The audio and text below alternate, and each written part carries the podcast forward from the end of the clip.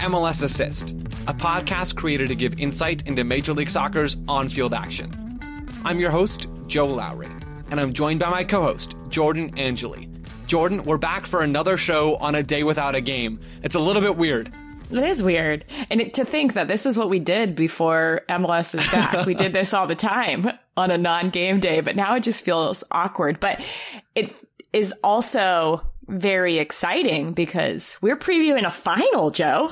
Did you think, Jordan, did you think that these two teams, Orlando City and Portland Timbers, who will be playing on Tuesday, August 11th in the final of the MLS's back tournament, would be here? Because to be honest with you, I didn't. And it's crazy and impressive to me that these teams have found out who they are and done it so effectively throughout this tournament. I didn't predict this. Shocker. But if you look at both of these teams, it's not as surprising to me that Portland is here because over the last handful of years, right, they always seem to find their way into yeah. finals. Right. And it, it doesn't matter how the first half of their season goes. It doesn't matter if they're, uh, not even, you know, playing at home. They, they figure out a way. Granted, last year they didn't make it to the final, but they, they made it into the playoffs. And I think that they're just a team who knows how to win when it counts. So, uh, I, Orlando, on the other hand, we knew that there was going to be some kind of benefit to playing in a place that you're used to, like Houston, like Orlando, that the weather wasn't going to be an issue, right? The humidity and the heat weren't going to be an issue. And so that really doesn't shock me. But what shocks me is how quickly Oscar Pareja has turned this team into his team. I'd almost forgotten this because it's been so long, or it feels like it has been. But I, I talked with Oscar Pareja before the season started, and I, I chatted with him for a piece that I wrote about what he was going to do to this Orlando team and, and what his expectations and goals were for the season. And I went back and read that piece yesterday, and he said that he wanted to have this Orlando City team host a playoff game in the Eastern Conference playoffs. And at the time, I thought to myself, to be transparent, I thought, okay, yeah, we'll see but he's he's on the way to doing that. We're still early and and we have more games coming out now that we're going to talk about in just a second here. But the fact that Oscar Pareja has turned this team around completely and has them playing such good soccer, I don't know if they'll be a, a host team in the Eastern Conference playoffs. But I thought that was an interesting nugget because he really has had such a positive effect on this group already. That you saying that makes me interested because I know when we did our season previews, I said something about Orlando being one of the top teams in the East or at least making it into the playoffs. And I need to go back and listen to that podcast because I want to know what I said and what I thought. And, um, you know, I do think it was around Pareja and it was around Junior Urso and just his grit and his feistiness in the midfield. But we, they haven't even had him and they've still had that grit and used, utilized some players that, they've had and figured out a way. Before we get into more conversation about the Portland Timbers and about Orlando City, as I just mentioned, Major League Soccer announced today, this is Saturday when we're recording, and maybe when you're listening, that they have scheduled the first round of games headed into mid-September. So they have games scheduled all the way until September 14th. That's a lot of soccer games coming up because they're cramming them into that schedule. Whew, I just looked at the schedule and I was like, here we go again. Make sure my coffee's ordered. Make sure we're prepped and ready. I am so excited. I just did a little dance here. Uh, I am just hopeful. I'm hopeful that things will, it seems like the right protocols have been being worked on by MLS and they've been ready to launch this phase one. And now that it's launched into what this 25th year is going to continue to look like, uh, a lot of these games because they are a little bit more regionalized, create some interesting matchups. They do. And we're excited to get into those games and talk soccer. There's still potential dangers here. Yeah. There's still coronavirus hotspots in many places across the United States. Major League Baseball and USL have faced some real life changing challenges trying to play games in markets. I, I think it's naive to think that Major League Soccer won't face some of those same issues and problems to work through. So all that is is very real and is going to be something that we will talk about in bits and pieces. Mm-hmm. There's plenty of other really good coverage on that situation. I, I know allocation disorder with Paul and Sam will have plenty of that coverage. That's that's to be honest, a better place to look for that sort of thing than we are, Jordan. Right. We're focusing on the games as best we can, but there's there's real discussion here that needs to be had and that is being had by media. Yeah, and is being had by Major League Soccer as well, because I did see a quote from Don Garber today acknowledging those things that you just said and also saying, you know, if we need to postpone games, we're prepared to put whatever we have to put in place to do that. So, uh, you know, that is something that I'm sure I am again very happy I'm not these people making these decisions, but um, the the decision makers are are putting a lot of thought and time behind how do we do this and do it so it is ethically sound. Yeah. Okay. I think that's that major news bulletin talked about. Let's get into the main item of this show, and that is a detailed preview of the MLS's back final. I want to start with a little general profile of each team, what they do, okay. how they set up. We we split our prep in half. You took the Timbers because I had them in the last preview show, and I took Orlando City because you had them in the last preview show. So quick, maybe in, in 30 seconds or less, or as few words as possible, how would you describe the Portland Timbers and how they play soccer under Gio Savarese? They are a disciplined team who play in a 4-2-3-1 with those two holding midfielders that double pivot who are, I think that that word discipline really speaks to what those two do. They are good on the ball. They can distribute and it allows the four in front of them to have fluidity in the way that they attack and attack on the counter attack. They want to sit in either in a mid block or a low block, keep the lines between them very tight so they can jump a pass, connect through Blanco and he is key to them. Connect through Sebastian Blanco and then usually in their that break on the counter and they score a lot of goals that way. Love was it. that 30 seconds? That was pretty close. I lost track okay. of the timer as we Me were going, too. but that was good, Jordan. All right, your turn, Joe. Orlando City like to possess the ball. They want to control possession in a 4-2-3-1. They play the same basic shape, at least starting shape as the Portland Timbers but it's fluid. They want to have the ball on the right side of the field, switch it over to Nani on the left side, have him and Mauricio Pereyra control the attack and operate in between the lines, specifically with Pereyra there. Those are two of the best attacking players in Major League Soccer. When they lose the ball in the attack, they want to counter press, win the ball back, and go again. That's Orlando City and how they play soccer under Oscar Pareja. Beep. Oh, good timing. I'm just kidding. I made that beep up, but it felt right. in those little short briefings that we just gave on those two teams, there's a main contrasting theme there. Mm. The Timbers don't want the ball. Orlando City do want the ball. So since, since that does seem to be a general theme or a likely theme of this game and how we're going to see these 90 minutes play out, let's talk about that battle. Let's talk about the tactical differences there. For the Portland Timbers, what are the keys? What do they need to do to stay compact defensively and then break forward? How does any defense stay compact and cause problems for the opposition? One, it is spatial awareness, right? The big criticism I had of Portland at the beginning of the season, so before the season was started till now is defensively, they really were almost reactive in how they moved, right? But now they are, they anticipate, they stay together as a unit and they make those seams between them so small that it's hard to play very many entry passes into the front runner or into the pockets of space in between the two holding mids or just on the outside of the two holding mids in Chara and Williamson, where teams can then start to try to build up through there, right? Because when you're in a block, sometimes you have to go into the block, into that hot zone where all the players are in order to compact them a little bit more and then spit it out and make them expand, right? so I, I, that's really like one of the the keys in my in my opinion. So I feel like Portland does a good job of not letting teams play in those seams. So they almost bait teams into it and then they can go pick a ball off. The the key though is that they are reading off of each other. They're moving together as a unit from side to side to make sure those lines and spaces don't get too big.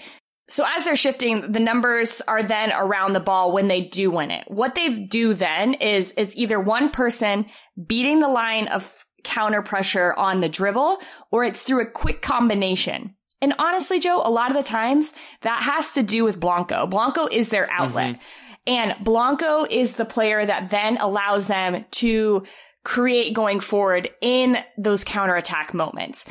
The players that they have in those front four, so in a 4-2-3-1, those three higher midfielders, once the ball is turned over, their ability to transition into an attacking posture is incredible. They go and they're almost just running to spots on the field, pulling defenders away to create space for one another. And then Blanco reads it and picks out the right pass. And that's the key. It's Blanco. He's their release valve. And when you talk about spitting, drawing a defense in and spitting the ball out, yeah. I think of Sebastian Blanco in that way because he did that in the goal against, I believe it was NYCFC. He draws players in and he plays the ball between between defenders in behind the back line. I, I love that term spitting the ball out, so I was a little yeah. distracted by that. But but talking about how the Timbers break out of counter pressure, which is going to be a key facet of this game, I think. Eryk Williamson could be a big key to that. And I know this is your team that you previewed, but I want to add that because he's impressed me with how he can burst into space and use his burst of pace to get forward, beat defenders and get the ball out into dangerous areas, whether that's in transition or even in possession, in moments of possession for Portland. He can, he can move into areas, play the ball forward, combined with his attacking teammates. Williamson is a guy to watch, I think, or at least a guy I will be watching for the Timbers with how they break forward potentially through Orlando City's counterpress. Well, it's very, it's funny you bring up that New, New York City FC game because I think this game is going to feel a little bit like that, right? Because New York City is a team that wants the ball. They had a lot of possession in that game against Portland. And you talk about Williamson and Chara in that game. Well, those two only lost the ball through passing in, in a passing sequence. They only la- lost the ball four times between the two of them. Hmm. That's not counting if they lost the ball in possession, like out of a dribble, which I doubt they did because those two don't, they're not typically on a dribble anywhere. So yes, that is going to be key because them having the ability to possess with that accuracy allows freedom for the front four to do whatever they want and make the runs that they want to make because they know they can get the ball. And that's important. When I watched the Timbers early in this tournament, when they had more possession in games, I wasn't entirely convinced by their possession structure. Not that there weren't good things going on, but it seemed a little wild and it seemed like the players didn't always have specific ideas of where they were going to go. Yes, Valeri Blanco have plans and have um, ingenuity with the ball, but there wasn't that high level of structure there. In transition, there is. In transition, mm-hmm. those guys know where to go. They know how to get there quickly. They know how to pull defenders apart, make gaps, and then attack into those spaces on the break. That's so dangerous from the Portland Timbers. And Orlando City is going to have a lot of trouble containing that if they are able to get out on the counterattack. Okay, Joe, I think for right now, because we will talk about both teams again during this podcast, but let's transition to Orlando and you can tell us a little bit more about how this team is going to break down a team like Portland in their defensive structure, in their low block. It's not going to be easy. It's going to be really difficult to find those spaces in central areas, in those inherently more dangerous spots in the attack. Two ways, of course, two ways that I think this can happen.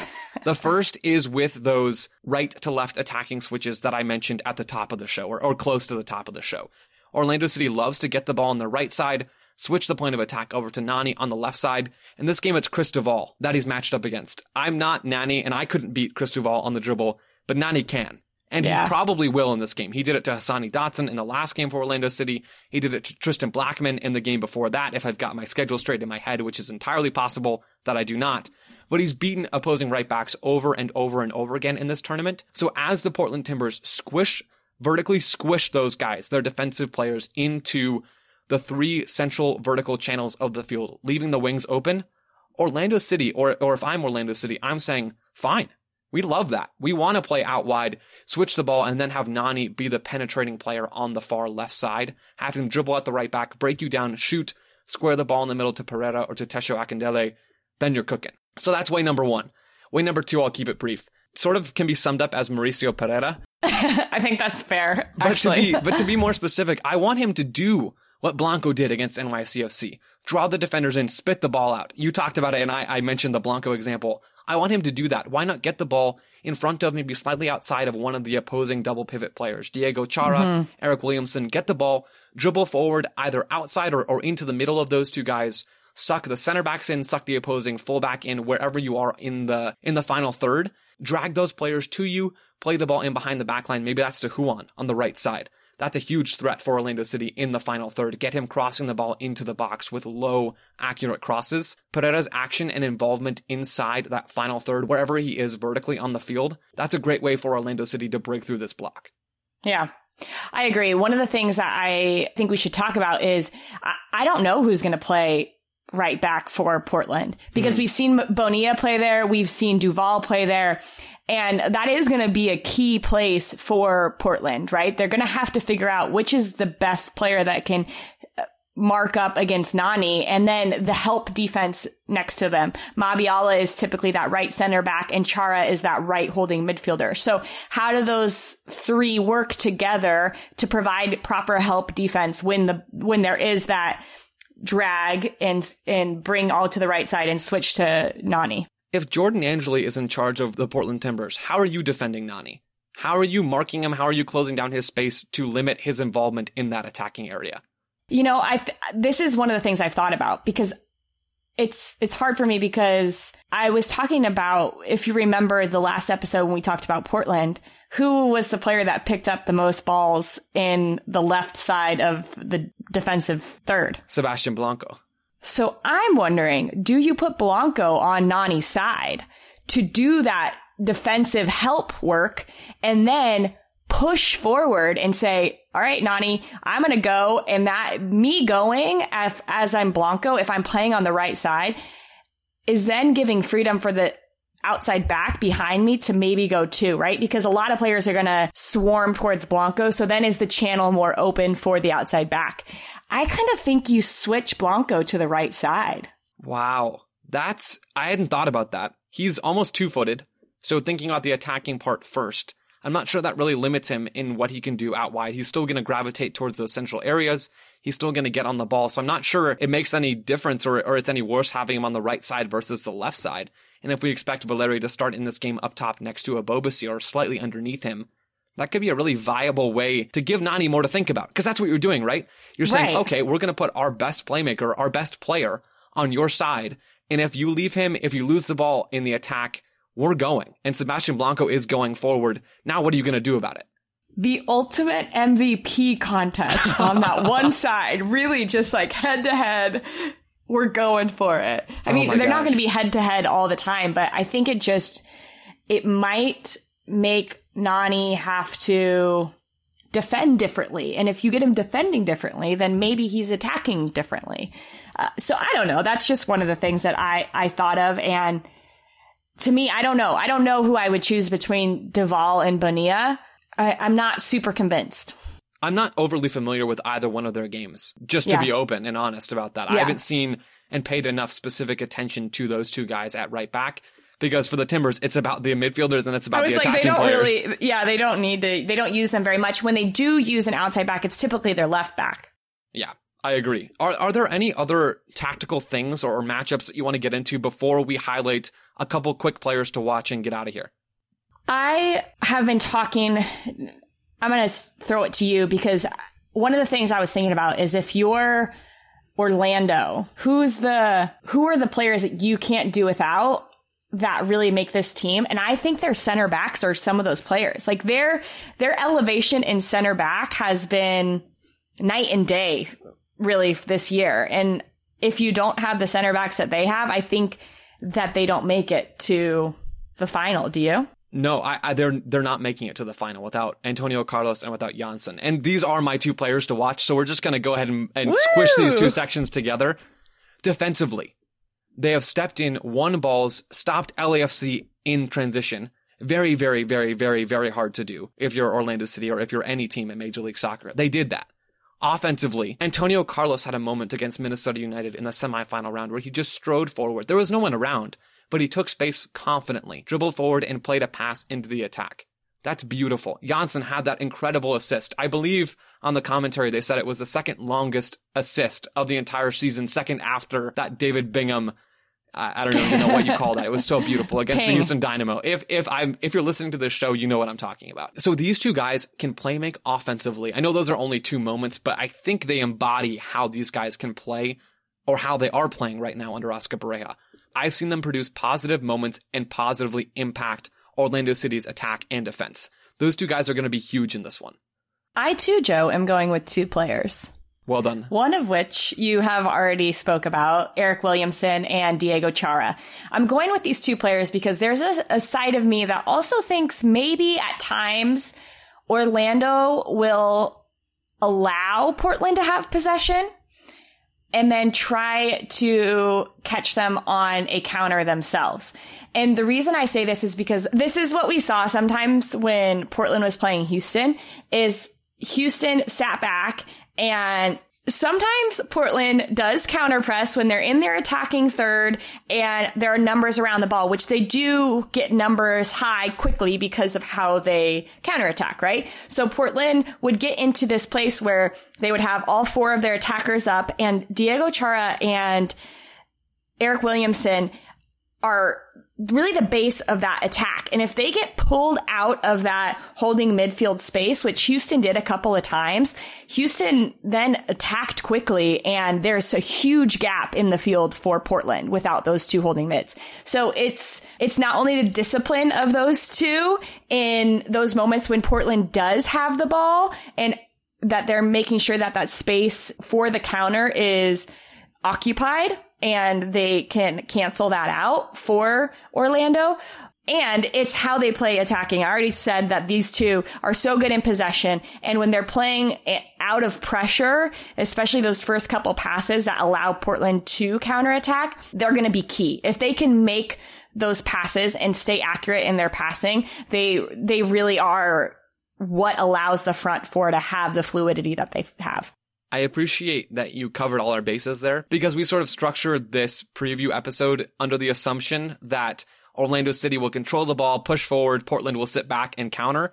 And now, just in case, in case that doesn't happen, you have allowed us to say, we talked about that too. In case the Portland Timbers have more possession higher up the field and Orlando City give that to them, force the Timbers to break them down. We've got all our bases covered, Jordan. I know. And think about that. If that does happen and Nani's streaking, you know when Nani gets in full sprint and yeah. he's like a different beast? Like I can just see it happening on the left side. Portland are just out of sorts a little bit, pushing too high. And in two passes, Orlando can be out with Nani on the left side. So we will see, Joe. We, we will. We'll see. We don't know what's going to happen in this game. I don't know. You don't know. Listeners, if you do know, uh, yeah, let us know. You should be betting on this game, or at least just in our DMs. But that is our preview of the MLS is Back tournament final. We will have a show analyzing and reviewing and talking about all the big moments from that game out Tuesday night after the match ends, after we've had time to sit down, get through our notes, collect ourselves, and record and then we'll we'll move forward. We're going to figure out how to cover these upcoming MLS games. We're going to figure out what all the right balances are, but we'll get to that later. Right now, we've yeah. got one more strong episode in this tournament. Jordan, thanks for riding along. Thank you for chatting soccer with me today, and we'll be back soon. Yeah, this is fun. Can't wait for the final, Joe. Let's do this thing. Listeners, thank you for listening. We'll be back Tuesday.